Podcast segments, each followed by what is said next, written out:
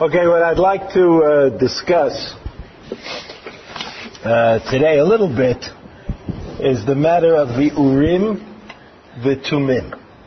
In order to discuss the Urim v'Tumim, we have to be somewhat aware of what the Bigdei Kehunah, what the Bigdei Kehunah looked like. Uh, a little bit. So you know that Perik Kaf Chet, Perik Kaf Tet is devoted. Here it says Perik Kaf Chet, and here in this Chumash it says Perik Kaf Tet, which is odd. But in, in any event, this Perik that describes the Bigdei Kehunah describes them at great, at great length and detail. Uh, how the Kohen Gadol looked when he went to the Beit Hamikdash.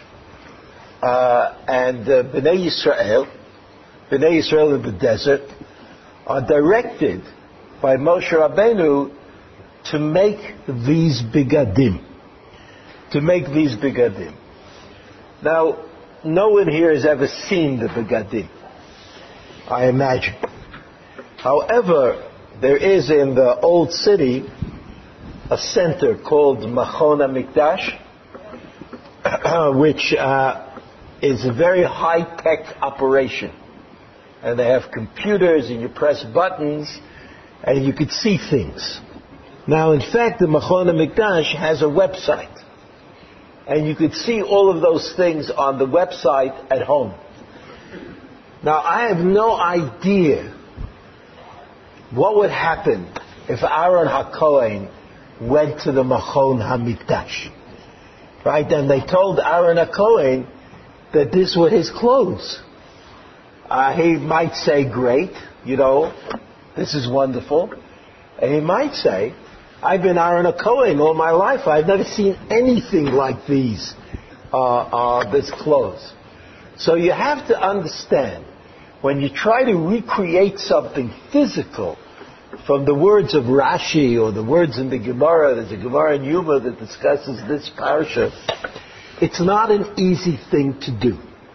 And even though it's true that the visual uh, um, manifestation of Bigdei Kehunah makes it easier for us to understand, we still might be totally off. Now, uh, this is important to remember.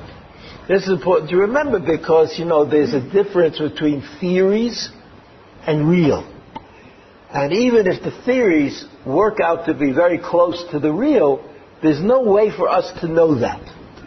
There's no way for us to know that. So what we know, first of all, is what the Chumash says.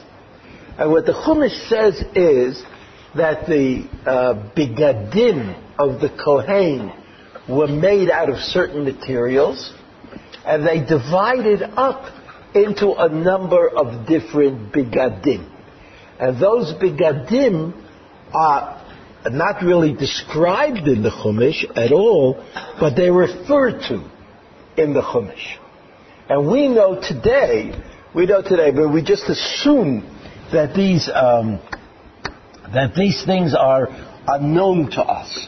But let's look at the Psukim and see where the difficulties lie. I'm reading the Psukim. Okay,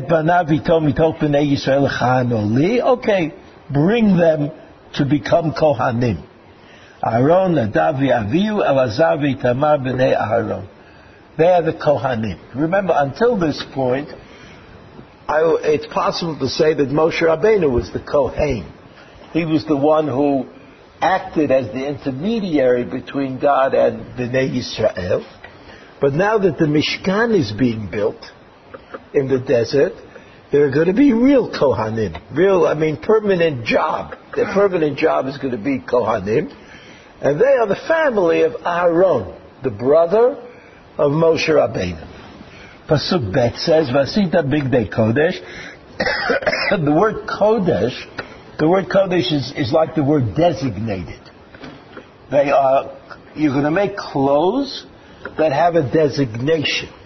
Right? You can only use them for one purpose. But you can't then, you know, when they get worn out, you can't say, you know, I'll give them to my friend or something. You can't do that. Bla'ei Bigdei Kehunah were used for certain things. You could make wicks for the menorah out of them. But you couldn't just give them away to somebody else when they got worn out. So that's called Bigdei Kodesh La'aron Achicha. And then you have these words, L'chavod u'letif'aret. So you know the words, words like that, words like that, we tend to make believe that we understand them. But if you think about it, you probably don't understand it. And the people who did think about it, like, you know, many Kabbalists, for example, who are very concerned about what kavod might mean and what tiferet might mean, they they actually dealt with it for about fifteen hundred years, right? You know, they just kept talking about kavod and tiferet. So if you're a misnagid, if you're a misnagid, you say, well, just look at Rashi, whatever Rashi says. But if you're a Chosed or a Kabbalist, you might say, wow, you know, like the words are just sparkling there in the Chumash, and they're hard to understand. But those of you who are interested in an explanation of Kavod and Tiferet, which goes beyond the kind of literal explanation, should take a look at the Ramban in this Pasuk. Right, the Ramban is, well, is a very important Ramban. And he has something to say. Chachmei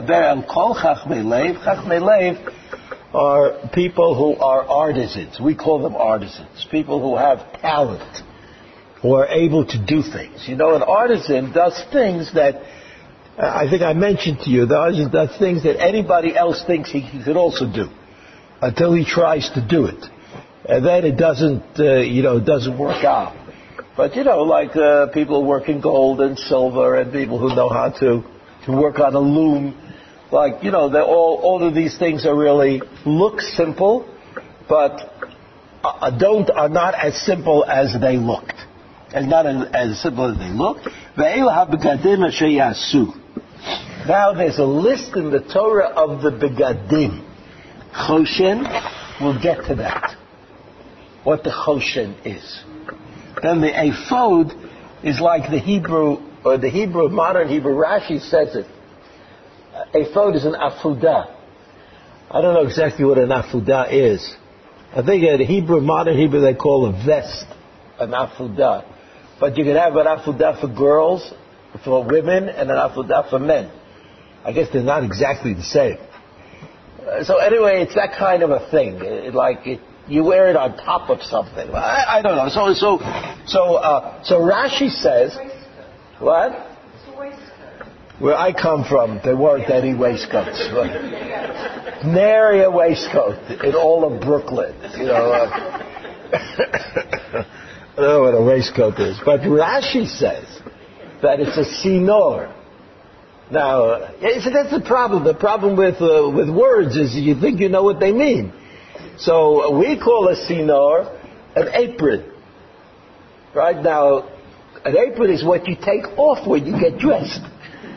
But here, according to Rashi, it would be that's what the Kohen put on when he was getting dressed. So, I, I, so you have these problems. You have these problems, as I said. Uh, there are very good pictures in the website of the Machon HaMikdash. Outstanding pictures, colored, beautiful.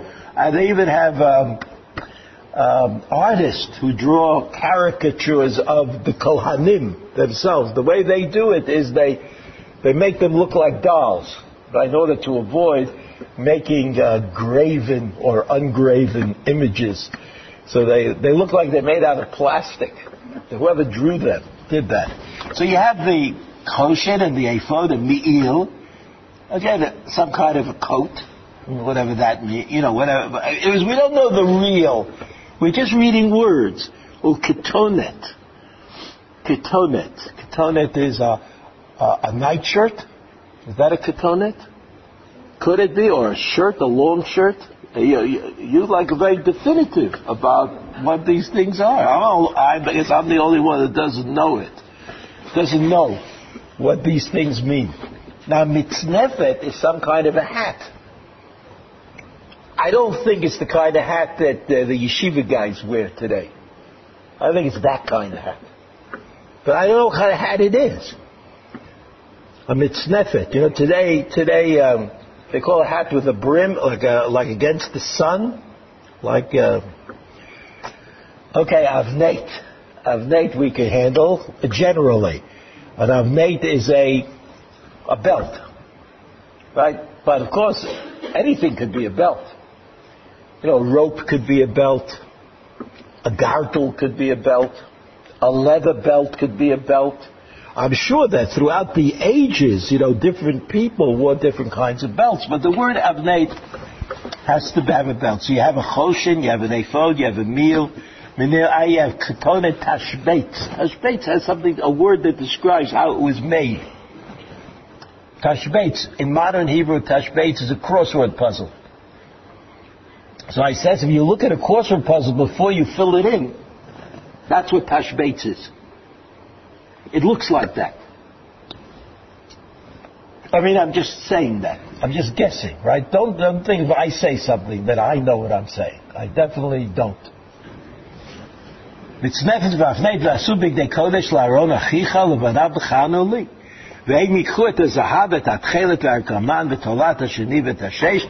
these are the ingredients that are used to make the Bigdei Kehunah.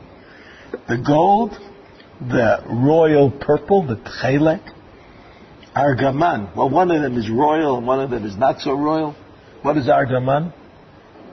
That's purple. Purple. That's hmm. Okay. And what's royal purple? In Hebrew? That's what everybody says it. The tzitzis were made. That's why. That's why the Romans forbade the Jews from making chelet on their tzitzis, because only royalty was allowed to have purple, and it was uh, it was insulting to the Romans that every single Jew was running around with purple threads, you know, coming out of his beged. So then you have you have psukim that tell us about. Vasu et ha'ifot, right? That's pasuk vav. And then cheshev afudato, pasuk chet. Like to to figure it out. K'maaseu mimenu yeh zahav d'chet v'agamav v'tolad sheish v'sheish. In other words, the the pasuk says make an ephod, and this is what you use. But obviously, the uh, whoever was making it must have known what the end product is supposed to look like. Because the Torah doesn't tell him what the end product uh, looks like. I guess Moshe Rabbeinu, Moshe Rabbeinu had these magazines, you know, French, um, French uh, uh, kind of, whatever they call that, oat something. Well, yeah? That's good. So, he had these magazines, he turned the magazines, and he said, this is what it should look like. And they made it. Or, I don't know how else, it, with the menorah, you know, there were certain kelim, that most kelim, not bigadim, but there were certain kelim that Moshe Rabbeinu didn't know exactly how to make. And he had to turn to heaven to ask HaKadosh Baruch to show him how to make it. Like, which kelim? The menorah? What? So Moshe Rabbeinu didn't, so God showed him a fiery menorah. And then Moshe Rabbeinu knew how to do it. But even when it comes to the menorah, for example, we don't know really how it looked. We didn't know, we don't know how the menorah looked. We know that the menorah had seven kanim. Right, there were seven lights that came out of the menorah. Right, three... and three, and one in the middle. So that's how the menorah was made. But uh, such an essential uh, uh, um, uh, fact, like was the, were the legs of the menorah round or triangular? We don't know. I mean, you may have noticed that on Hanukkah, when the Chabadnikim run around and light menorahs in all sorts of odd places, the menorahs they light are triangular. The reason for that is because the Rebbe said so. Now, the reason that the Rebbe said so was that it appears in the Kesav Yad of the Mishneh Torah, the Kesav Yad of the Ramban's Mishneh Torah, there is a picture of a menorah drawn in this triangular man- manner.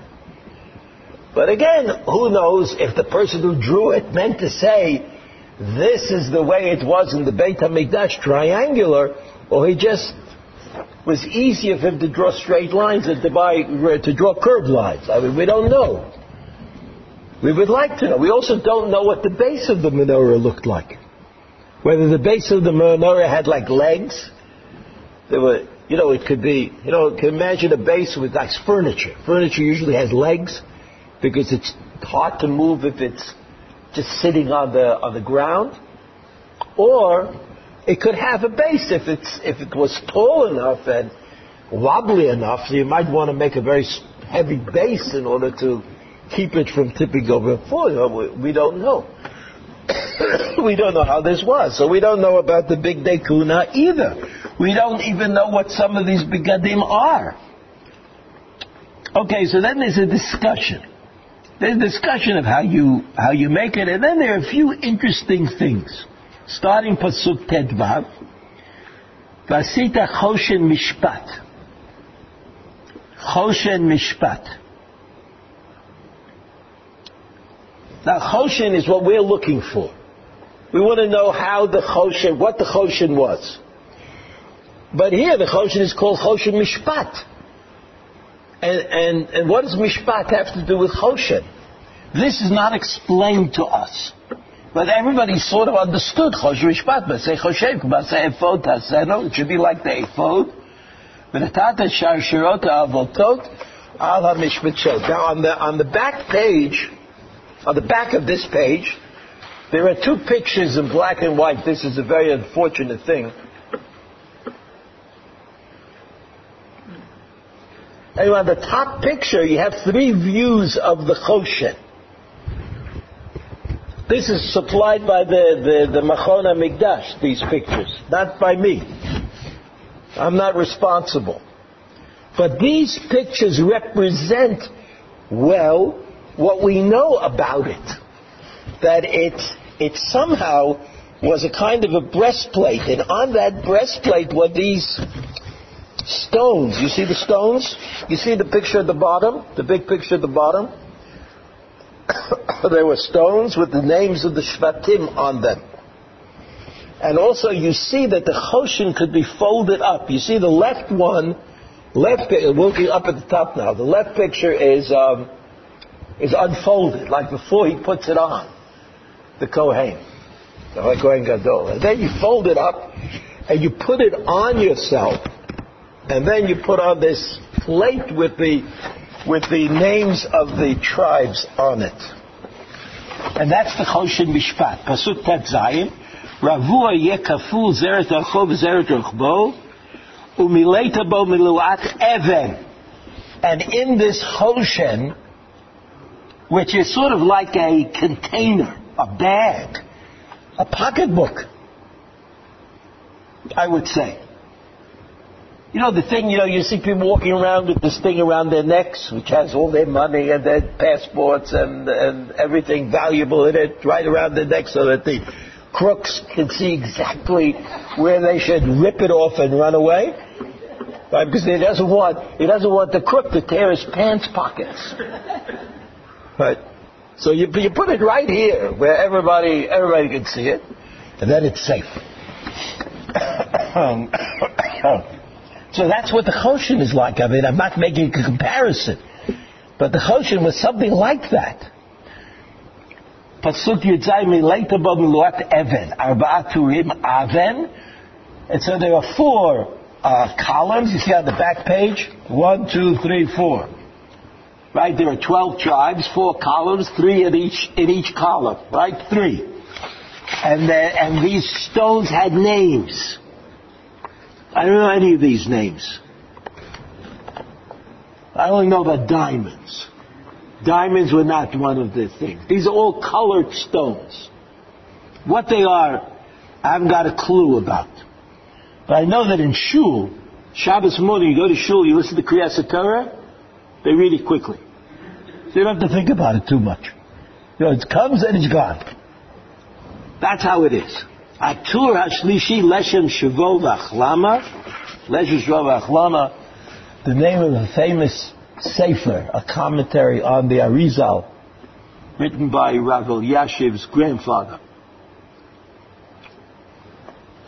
Rav Yashiv, you know, he's an important man, because uh, I, I, I know that because on the radio they call him Posek Hador. The guys who read the news, they don't know exactly what that means, but they know how to say those two words, Posek and Dor. But they can't imagine how somebody who's over ninety-five could be the leader of a company. You know, they can't, they can't understand that. But anyway, so you have these these these things, Torah Shlishi, Torah Revi'i. So then you put the names, and then you have Sharsharot, and uh, you put them on in a certain way. Vasita Shtei Taba'ot Zahav, et cetera, et cetera. I mean, all of this is Pasuk Kaf Tet. V'nasa Aaron et Shemot b'nei Yisrael b'choshen ha'mishpat al libo. Still, we have no idea why it's called Choshen ha'mishpat. But this is the Choshen. V'nasa Aaron et Shemot b'nei Yisrael. All the names of b'nei Yisrael, each tribe was, his name was etched on one of the stones. V'choshen ha'mishpat libo b'vo l'kodesh lichron v'nei Hashem tabid l'zikaron. The zikaron is is always a positive thing, a memory. In other words, it doesn't mean that God uh, uh, would forget the names of the tribes. What it means is that Aaron HaKohen is doing an act of zikaron. It's we who are who are doing the zikaron, lizikaron, in order that we should, that Aaron HaKohen should remember that he's not going into the Kodesh, or the Kodesh Kodashim, he's not going into the Beit Hamikdash to disengage from B'nai Yisrael. He's the only one who has these clothes. He's the only one who's allowed to do what he does. He's the only one who goes into, eventually, the Kodesh Kodashim on Yom Kippurim. So you could see that Aaron HaKohen could see himself perhaps as disengaging from B'nai Yisrael, because he's wearing, he's the only one who has this suit of clothes, right? You may have noticed that kings and queens, you know, have this kind of special get-up that they wear uh, on on special occasions. Well, they wear on special occasions, and uh, but no one else can wears those kind of clothes, right? There's no one else who could wear an ermine cape or something, and and with that. You know, you can't, it's only, it's princely garb doesn't mean that it's very expensive. It means it's unique. Right? It means it's unique. Uh, I mean, the Queen in England wears that get-up from time to time. I don't know how she carries it around, but she has to wear it from time to time. Maybe when they open the Parliament or something. They do some things. Or when she knights people, you know, by banging them on the shoulder blades with a uh, with a sword, she has to dress for the occasion. Now that clothes, or if you go to uh, to see the crown jewels, for example, there are uh, crowns. Part of the crown jewels are crowns that only the king or the queen, only the king or the queen. So, so that's the Kohen. Lizikaron. I mean, I just want to say that the, the word Lizikaron is about the Kohen. That even though the Torah directed him to separate himself from everybody else, to do the avodah that he was supposed to do, nevertheless, he has to remember everybody else at the same time. That's his job. So he has this conflict of interest, on the one hand, to wear these bigadim, and differentiate himself, which is what enables him, so to speak, to come to the, to be part of uh, uh, of the avodah in the Beit Hamikdash. He has to be special. He can't be like anybody else. But he has to remember that he is in some way representing everybody else. So the bigadim that he wears. He has stones on his shoulders which have the names of the tribes of it. He has stones on his breast that have the names of the tribes. So this was the method that Lizikaron was ensured, that the memory, that the memory that he is a representative and not that he is a unique, right, which is always the problem of leadership. There's always the problem of leadership, but certainly the problem, the problem of the Kohen. And he had to have this, he had to do this act of Lizikaron. Now, we're going on. Um, pasuk, uh, let's do Pasuk Kaf Tet. V'nasa Aaron et Shemot B'nai Yisrael v'chol Shemflat Libo b'vo'al HaKodesh Lizikaron v'vnei Hashem Tamid. In other words, this idea is re-emphasized, and then the, next, the last Pasuk. V'natata el Choshen HaMishpat et HaUrim v'et HaTumim. And you have to put into the Choshen Mishpat. You have to put in the Urim and the Tumim. But we have no, there is no, not even the Machon HaMikdash knows what the Urim v'Tumim were. And if you look at the website, you'll have Urim v'Tumim, the last thing, Urim v'Tumim, no picture. Nothing. I mean, you, you can look. You don't have to... Have to trust me. Take a look. So we have these uh, complicated bigadim that the Kohen wears. We've derived one idea, the idea of zikaron. I mean, we understand that we don't know exactly what they look like. We've derived the idea of zikaron as being to counterbalance uh, the lack of humility that the Kohen Gadol might develop.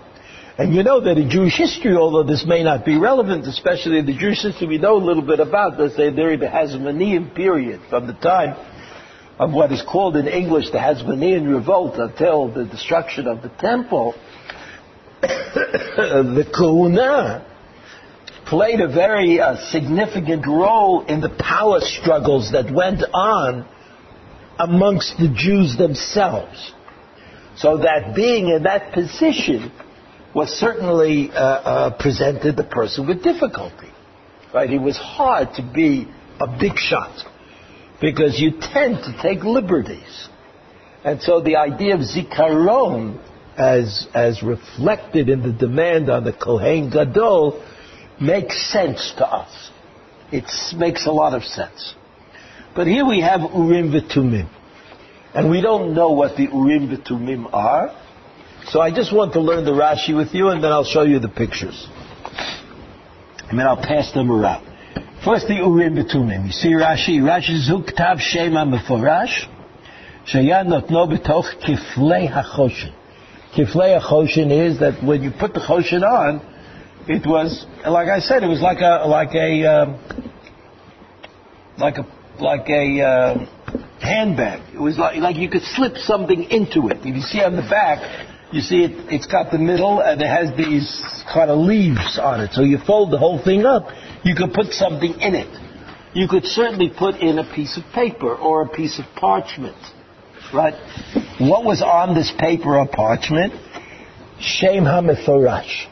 The Gemara says that this is the Shem of Ayin Bet Otiyot, seventy-two letters. There was this idea that the true name of God, the true name of God, whatever, I don't even, you know, that's a hard sentence to, to translate. But we have names of God that reflect what God does in the world. Like Elokim is a name that, that uh, reflects uh, power.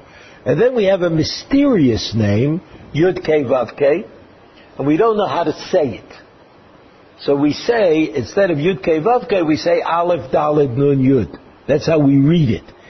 It's for us almost always, it's always a kri uchtiv, Yud Kei Vav Kei. Except sometimes it's read, most of the time it's read Aleph Dalad Nun Yud, and sometimes it's read Elokim. Right? Depending, if you say, uh, sometimes the two, if Hashem uh, uh, comes twice, you might read the first one Aleph Dalad Nun Yud and the second one Elokim, but in the Yud Gimel Midot, we say Hashem, Hashem, Keirachu V'chanu, and Aleph Dalad Nun Yud, Aleph Dalad Nun Yud. I hope this was this was sufficiently unclear. But that means that Yud Kei Vav Kei If we knew how to say it, we would be saying the real name of God that the Kohen Gadol knew how to say. He knew that name. And the Gemara says that if we knew that name, it would take us seventy-two letters to write it out, to write it in a way that could be read properly, that, that name. So according to Rashi, the Urim v'Tumim, even though they have two names, there's the word Urim and the word Tumim, it's one thing. And that one thing is K'tav Shem HaMeforash. Shayad notno b'tok kiflei achovish, he would put Choshen, he would put it into the, Choshen was like a bag. Right? In other words, you still saw the breastplate with the twelve uh, um, stones on it, but inside was a piece of parchment with the name of God written on it. Shal yadohu me'ir devarav u'mitamim devarav. So Urim v'Tumim, according to Rashi, are two words that describe an action. So what happens? What the, what does the Kohen do? He's me'ir. He gives light. Not he. But this whole getup that he has gives light. U'mitamim et devarav. Tzmimut is uh, is without a blemish. There is like God's will becomes very clear. So Urim v'Tumim are not two different things. They are two words that describe what was happening. What was happening was that the Kohen had it in his power somehow to achieve clarity. Right? That, that the answer to questions could be given. U'v'mikdash sheni haya choshen. And, he, and Rashi points out that in the second Beit Hamikdash, right, the one that was started when the Jews came back to Eretz Yisrael, that when they got permission from Koresh in Persia to build, to rebuild the temple, there was a there was a a, a Choshen. Because we all know that the halacha is that the Kohen Gadol cannot serve mechusar begadim if he's missing one of the eight items of clothing that are listed here. Avaloto Hashem lo haya b'tocho. But in the second temple, this piece of parchment with God's name on it was missing. And that, so what is Rashi telling you? What is Rashi telling us? That the Urim v'Tumim, which according to Rashi was one piece of paper, right? Even though it has, it's called by two different names, that the Urim v'Tumim are not part of the Bigdei Kehunah. Because if they were part of the Bigdei Kehunah, the Kohen would not be able to serve in the Beit Hamikdash during the Second Temple. Because they didn't have that. So Rashi points out that they that in the Second Temple they had a Choshen. And the Choshen is one of the Begadim. And since you can't serve in the temple without any of the begadim, so that was fine. What about the Urim v'Tumim? They didn't have Urim v'Tumim. But it didn't matter. Because Urim v'Tumim are not part of the Bigdei Kehunah. They're an additional feature somehow. There's something that we had that's still unclear to us, which the Ramban hopefully will clarify.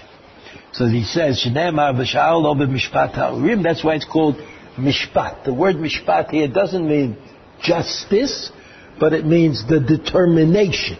Like you go to the Uri, to the Kohen, and you say, what should I do? Right? You could go on a national level, on an individual level. You say, what should I do? What should I be? And the, and the answer is forthcoming somehow. That's called Mishpat. Mishpat is a determination. It's not Uh, an act of justice necessarily, but it's a decision, a determination. At Mishpat B'nai Yisrael, the end of the pasuk,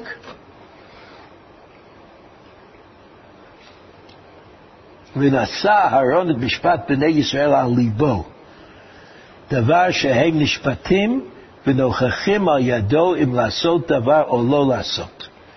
That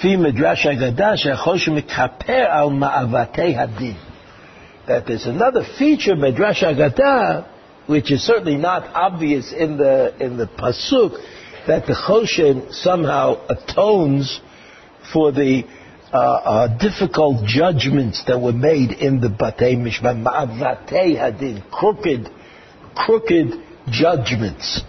Nikra Mishpat, Al Shem Slichat HaMishpat.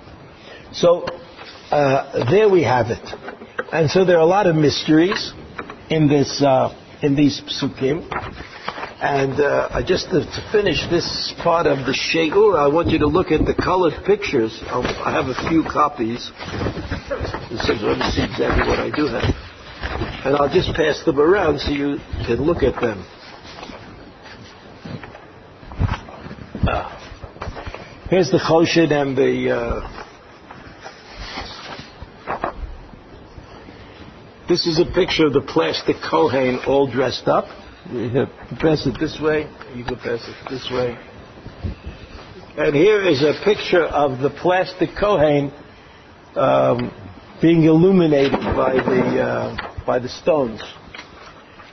These pictures were all copied from the Machon HaMikdash website. And as I said, I haven't got a clue. I have not got a clue.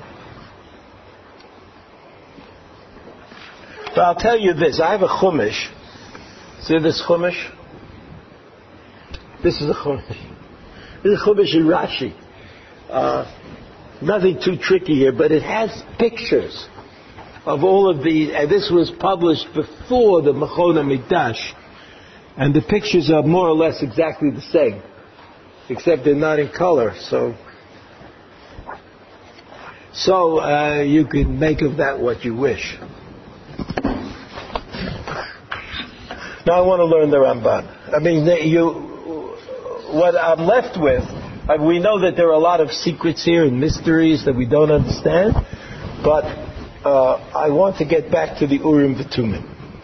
And what possible rationale there may have been for the Urim v'Tumim, which is an object, according to Rashi, being in the Choshen that the Kohen Gadol wore when he went when he went to uh, do service in the Beit Hamikdash. So the Ramban addresses all of these problems, and we're going to try to go through it, at least part of it. The Ramban starts, you see, Savar Rabbi Avraham Nitchakeim Binyan Urim v'Tumim V'amar ki hei maaseh uman kesef v'zahav. Now this doesn't matter. The Ibn Ezra, the Ibn Ezra on this topic is worthy of a separate investigation. But according to the Ramban, the Ibn Ezra thought that the Urim v'Tumim were things.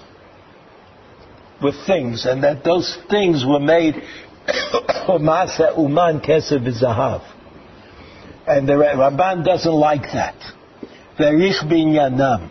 Ki chashav she'em al hatzurot she'asu b'alei kochavim l'dad machshevet ha'shoel. So he said in those days there were there were different kinds of astrology and uh, people who knew different kinds of things, and he associated the Urim v'Tumim with this. And the Ramban summarizes his opinion in the following sentence, V'lo amar klum, which is not a compliment. In other words, the Ramban says, okay, in this matter, even though the Ramban had a high opinion of the Ibn Ezra, but in this, in this matter, the Ibn Ezra definitely was off. Avolhem k'divrei Rashi, the Ramban says. Everybody understands that Rashi is right. Now this is also not something that the Ramban always says. Very often the Ramban, you know, disagrees with Rashi. In this case, he disagrees strongly with the Ibn Ezra, but he agrees with Rashi. Katav shema maflarash natun ben kiflei hachoshen. That a ktav, a piece of paper or parchment with God's name on it, was inserted in between the folds of the Choshen. Ulekach utrach liot kafu. And there you have it. That's why it was made in this odd way, that in order to wear it, you had to fold it up. Right? Because it, cre- it was a container. It was a repository for the Urim v'Tumim. Kilon nizkiru Urim v'Tumim k'chol klal b'maseh umanim. He says, look, he says, if you look in the parsha, you will see that nowhere does it say that the artisans made Urim v'Tumim. They made everything else. but they didn't make the Urim v'Tumim. Uklat be'v'gadim, uh, I'm sorry, v'lo iskirum lehem b'tzava'ah. It doesn't say v'yetzav et kol chacham lehi, v'lo b'maseh klal. It doesn't say asah. They did, God, Moshe didn't command them to do it, then they didn't do it. Uparat b'v'gadim v'yaset ha'ifod v'yaset ha'choshen. You can look up these psukim. That no one made the Urim v'Tumim. This is the Ramban's addition to Rashi. Rashi says it was a ktav, it was a note on which there was God's name of seventy-two letters. That's what Rashi says. And Rashi says that based on the Gemara. That's how Rashi knows. The Ramban says that the Gemara is reasonable. If you look at the psukim, you'll see that it doesn't say that anybody made the Urim v'Tumim, or even that there was a command to produce the Urim v'Tumim. So it must have been something that could have been done by other people as well. Ve'eloi ma'asei charash chacham haya ma'arich b'hem yoter min hakol ve'mulai yirtze lekatzer b'hem lomkam haya omer v'asita urim v'tumim kasher he'autcha b'har. So he says that the Torah wanted the, to tell us that this was an object, that the Urim v'Tumim were an object. It could have said this, it could have said that, et cetera. Here's the Ramban uh, talking about uh, language, right? Hey hayidiyah is the the hey that determines, right? To determine an object, not kos, not a cup. But ha-kos, the cup. In order to say the, the cup, the is a word of pointing. You have to be able to point at it, right? The cup on the shelf. But you say, go and get me a cup. That means any cup. It will do. So here the Ramban says, Echad mikol ha-kelim shelo nizkiru kvar, aval amar v'asu aron, v'asita shulchan. It doesn't use the hey. The Torah doesn't use the hey diana because we know what it's talking about. There's only one shulchan. There's only one aron. Vasita menorat v'chein kulam mishkan amavet amishkan ta'aseh ba'avu shekvaris kirov asuli mikdash v'nei bo'urim v'tumim. I'm not, you know, you you can go through this again. V'nei bo'urim v'tumim amar v'natata al-choshen amishpat et ha'urim Vet ha-tumim. Lo tziva otan b'asiyatam. V'izkira b'katuv b'ha'ediyah, v'lo izkira b'katuv rak b'Moshe levado. She'amar b'tzava'ah v'natata al-choshen mishpat, v'maseh b'yiten al-choshen dorim et ha-tumim. Ki lo hayu ma'aseh uman, v'lo hayu lu'umanim, v'lo l'kal Yisrael b'maseh v'lo nidvak klal. There's nothing to make. There's nothing to do with the Urim v'Tumim. Aval Hein sod masur le Moshe mipi hagvura. So when Moshe, when the Ramban says sod masur le Moshe mipi hagvura, that means the Ramban thought, the Ramban was of the opinion that there was a Torah she'ba'al peh of nigle, and there was a Torah she'ba'al peh of nistar, or what we call Kabbalah.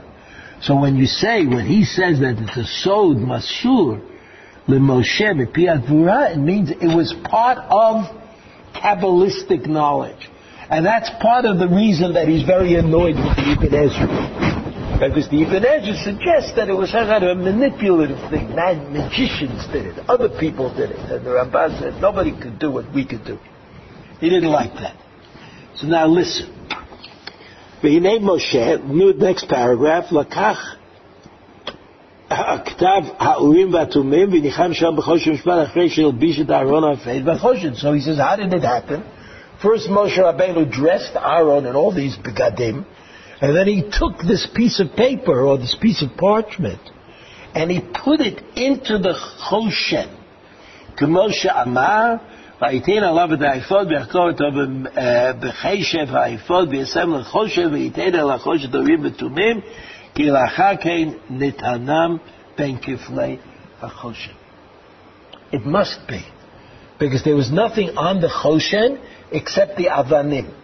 As you see in the pictures that are going around, right? The Avanim, or the pictures here.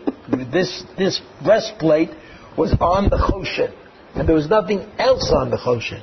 So he must have put it in the Choshen, in this, in this pocket that was, existed there. Okay, so there, there you have it. Basically, to summarize, the Ramban agrees with Rashi, and he doesn't like the Ibn Ezra. He doesn't like the Ibn Ezra. He pointed out along the way that there's a sod. There's some secret uh, uh, knowledge that has to be adduced in order to understand about the Urim v'Tumim. But he hasn't stopped there, because he continues and says, V'ainyan. Ainyanhu. Ainyanhu means, the Ramban says, I'm going to try to explain to you why there was, why there were, or was, Urim v'Tumim. Urim v'Tumim are singular, right, according to Rashi. Even though both words are plural in form, and it's A and B, according to Rashi, it's a singular. It is called a Urim v'Tumim. Right? It's called a Urim v'Tumim. V'inyanhu, ki yu shemot kedoshim, mikocham ya'iru ha'otiyot me'avnei ha'choshen, el einei ha'kohen, ha'shoel, b'mishpatam.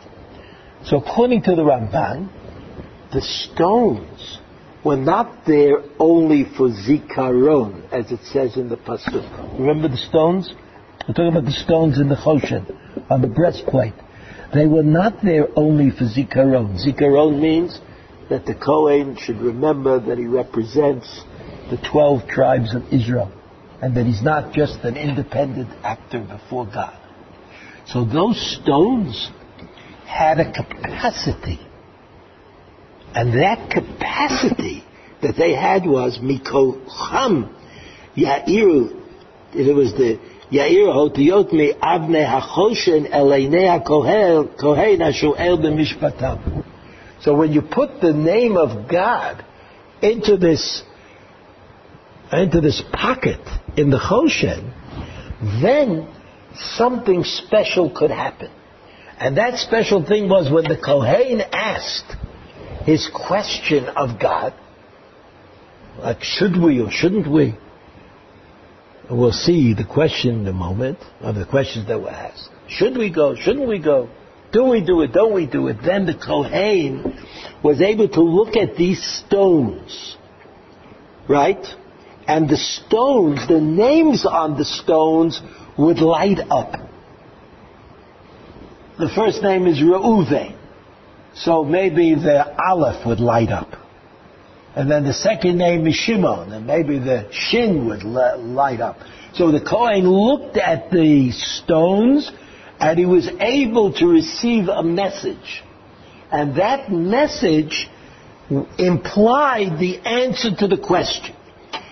Question that he asked. So you see, he says, well, Mashal, Ki kasher shalu mi ya'aleh lanu el ha'kna'ani says,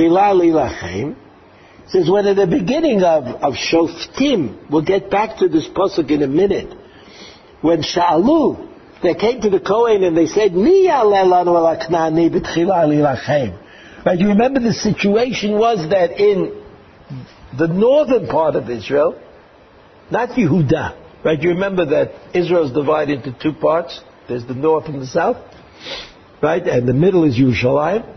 Yerushalayim is the northernmost part of the southern part of Israel. The southern part of Israel is mostly the tribe of Yehuda. And schlepped along with the tribe of Yehuda is Binyamin in the north and Shimon in the south. Right, so all the rest of Israel is to the north of, all the other tribes are to the north of Yerushalayim. Now the book of Shoftim says that after the conquest of Eretz Yisrael, they were enjoined, there was a tzivui, that they should get rid of idolatry. And apparently this was done in Yehuda, but not done in the north. And so the book of Shoftim is the book of the northern kingdom that describes the difficulties that resulted from the fact that they did not chase out the idolaters. So they came and they asked, Mi alel ha'kanani b'tchila lilachem. So we had to do this. Who's going to go? V'haya kohen mechavein b'shemot shehem ha'urim. Ve'iru le'inav otiyot Yehuda. Otiyot Yehuda. Whatever. In, in, in other words, the, the, the Kohen looked at the breastplate, and the and the the letters started lighting up. So he says Yehuda, and then Yud mi Levi, and then Ayin mi Shimon, and Lamed mi Levi, Vehei mi Avraham, and therefore, what did you get? Yud, Ayin, Lamed, Hey. That's what you got. That's the word, the Hebrew word Ya'aleh. And what else, what stone was lit up? Yehuda. Right, the stone of Yehuda was lit up its entirety. And then these four letters, Yud, Ayin, Lamed, Hey. So everybody knew, Yehuda Ya'aleh. That was the answer to the question. It says, and then Ya'aleh. This is what it says in the Gemara, this famous Gemara in Yuma.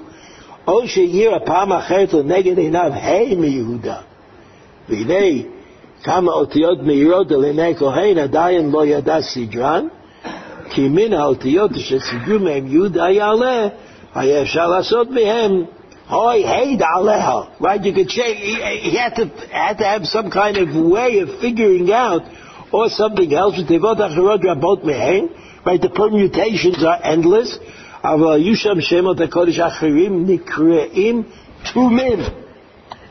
the Urim, Urim refers to letters being lit up. But that wasn't good enough, because you could read the letters in a variety of ways. How do you know what the answer to the question is?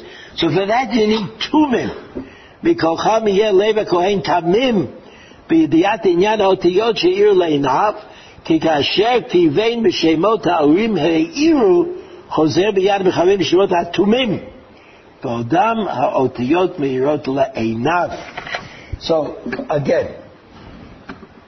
to the Ramban, the Urim v'Tumim, the name Urim v'Tumim, are about a process.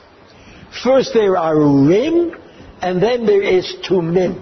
Urim refers to letters lighting up on the breastplate, and Tumim refers to the capacity that the Kohen had to understand the letters, and what the words that were implied by the letters that are lit up, what that means. That's what, that's what the Ramban, that's what the Ramban says.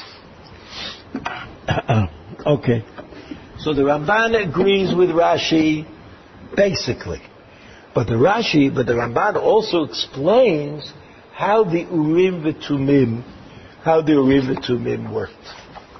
Now, let me just remind you that the beginning of the book of Shoftim, I didn't put it on the sheet, but Vayi achar mot Yoshua. Vayishalu b'nei Yisrael b'Hashem leimor. Mi ya'aleh lanu el ha'kna'ani b'tchila lilachem bo.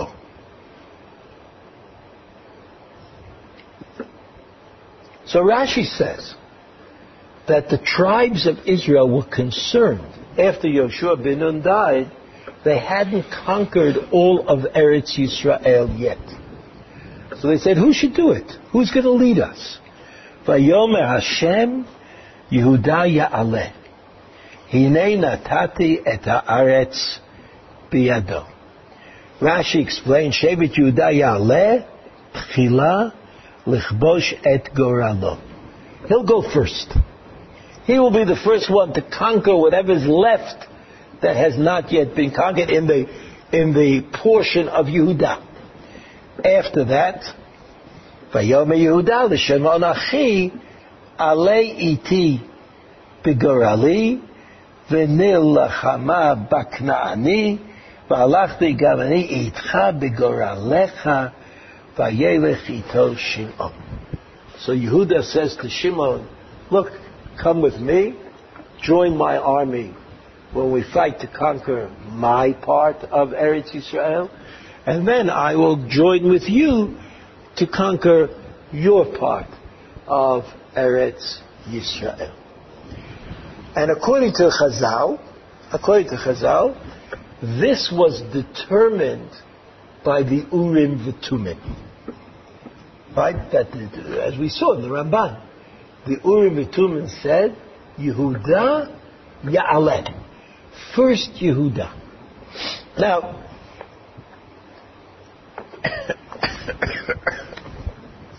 the way I understand it, I just wanted to tell you, to share an understanding or a way of understanding this with you.